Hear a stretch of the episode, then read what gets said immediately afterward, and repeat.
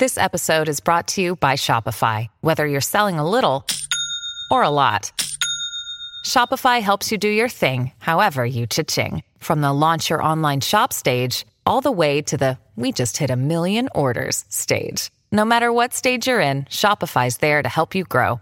Sign up for a one dollar per month trial period at shopify.com slash special offer, all lowercase. That's shopify.com slash special offer.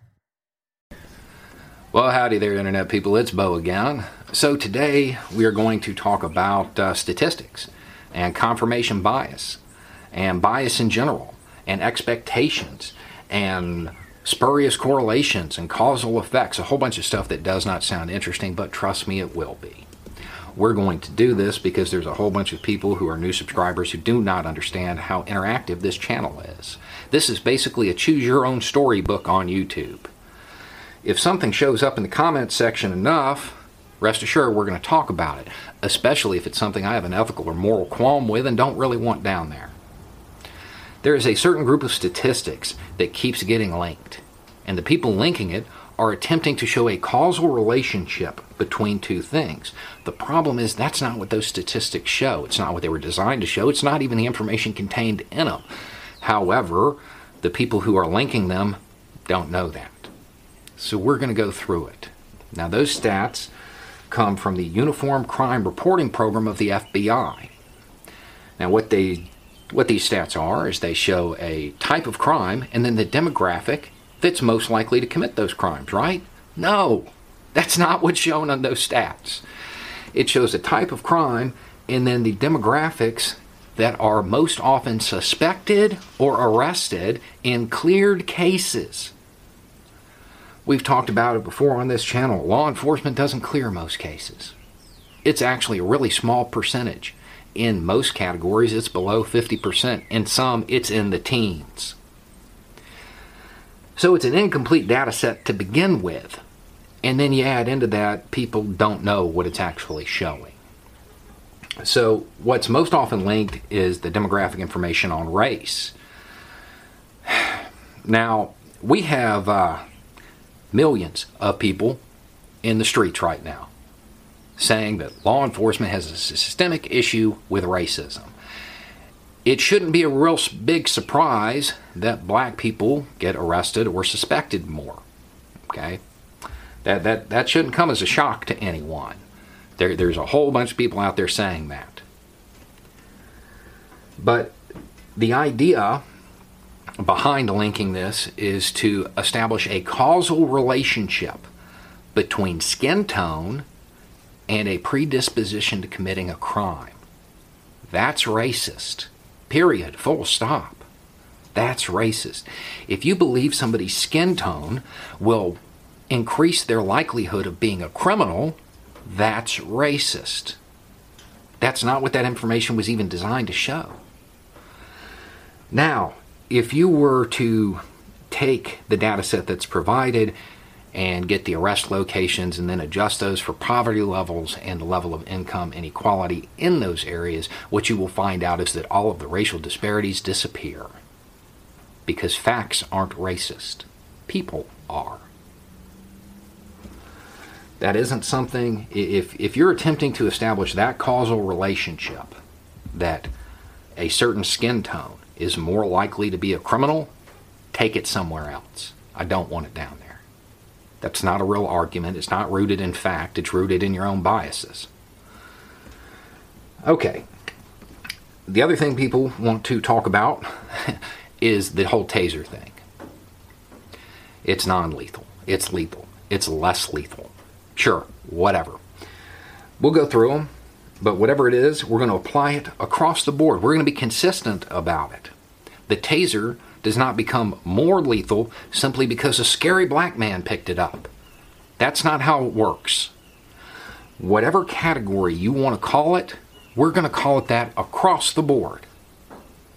Now, less than lethal, less lethal, that's not a thing. Less than lethal means it isn't lethal, so it's non-lethal. Less lethal means it is still lethal, it's just not as lethal as something else. The term doesn't really have a definition. Let me show you how this works. Um, let's say I'm holding a pipe and an A R. And I say the A R is less lethal. You're going to look at me like I've lost it, rightfully so, because it doesn't make sense. However, if we were to base that definition on murder statistics, right? Blunt objects, well, they get used more, so they're more lethal. Without a definition for the term, it means nothing, okay? Something can either be reasonably expected to be non-lethal or reasonably be expected to be lethal. Those are the options. Now, if it's non-lethal, law enforcement had no reason to fire. If it is lethal, all of the suspect's actions were justified. Because, please explain to me what exactly he had done at the point where law enforcement used it to warrant lethal force. It's not there. It is not there. Now, if you want to create a category and, and say it's less lethal, fine, do it. But apply it across the board. It doesn't, the, the device does not become more lethal simply because the scary black man's holding it. Okay?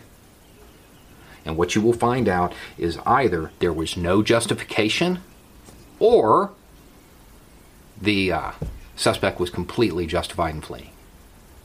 No justification to shoot, or the suspect was justified in fleeing. If you apply whatever term you want to use consistently, that's what you'll find out. If you don't engage in mental gymnastics, that is what you will find out. Now, the other argument is, well, he may have taken his gun. Sure, whatever. You know, let's set aside the fact that he was fleeing and attempting to end the engagement. Um, you know, we don't want facts to get in the way of a good story, so we'll just forget about that.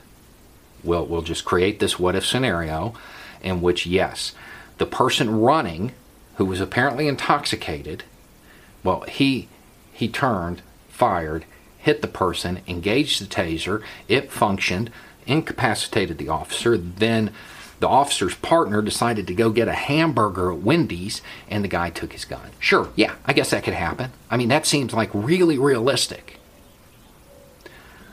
Um, the, the whole idea is that it has to be reasonable.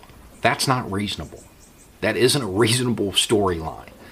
I would be really cautious about granting officers the power to engage in summary execution based on whatever what-if scenario they can come up with. Because if you do that, they can shoot anybody at any time. Most people have function of their hands.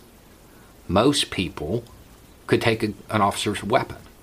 Well, he was going to punch me and take it, but he was running away. Doesn't matter, had to shoot him. Well, he was standing by a rock that, in theory, he could have picked up and thrown and hit me in the head, knocked me out, and taken my gun. That, no, we cannot use that for a basis for lethal force. Would you do the same thing? Would you engage in this same amount of mental gymnastics if it was a fourteen-year-old white girl? Probably not. Probably not. Most of the defenses I have seen of this have been firmly rooted in racism.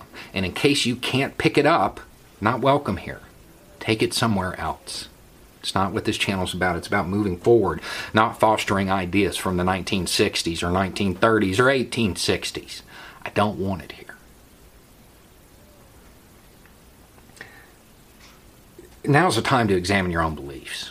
Now's the time to see where you really fit in, what your moral fiber is, what your biases are. Anyway, it's just a thought.